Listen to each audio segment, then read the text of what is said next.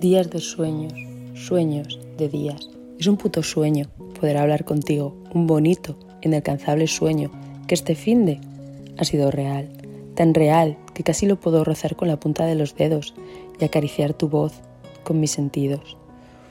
Un sueño alcanzable, de casi alcanzar, un sueño ficticio, alimentado con mi imaginación y silenciado con unas gotitas de esperanza que en una y mil ocasiones me han llegado a desesperar. Y está aquí, a mi lado, mientras apoyo la barbilla en la almohada y se me cae la baba al ver una foto suya antes de meterse en la cama. Me gusta nuestra confianza, nuestra complicidad a distancia. Me hace sentir que nunca he perdido el tiempo, que siempre supe, como en La Bella y la Bestia, que el milagro que esperaba iba a ocurrir. Lo sabíamos los dos, mi corazón y yo. Yo siempre tuve la esperanza de que quisieras volver, y mi corazón, si pensaba en ti, latía con intensidad. La esperanza y la intensidad formaban un cóctel molotov que yo me bebía de un trago cada vez que tu silencio volaba a mi alrededor.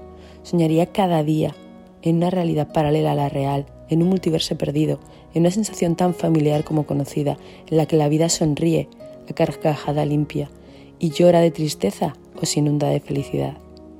Hoy es un sueño tan volátil e inalcanzable que no creo que vuelva a ser real. La temporalidad es lo que tiene, es temporal. Lo temporal, lo pasajero, un día aparece y otro desaparece.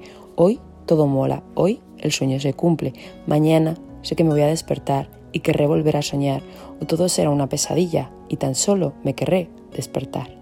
Sueños de días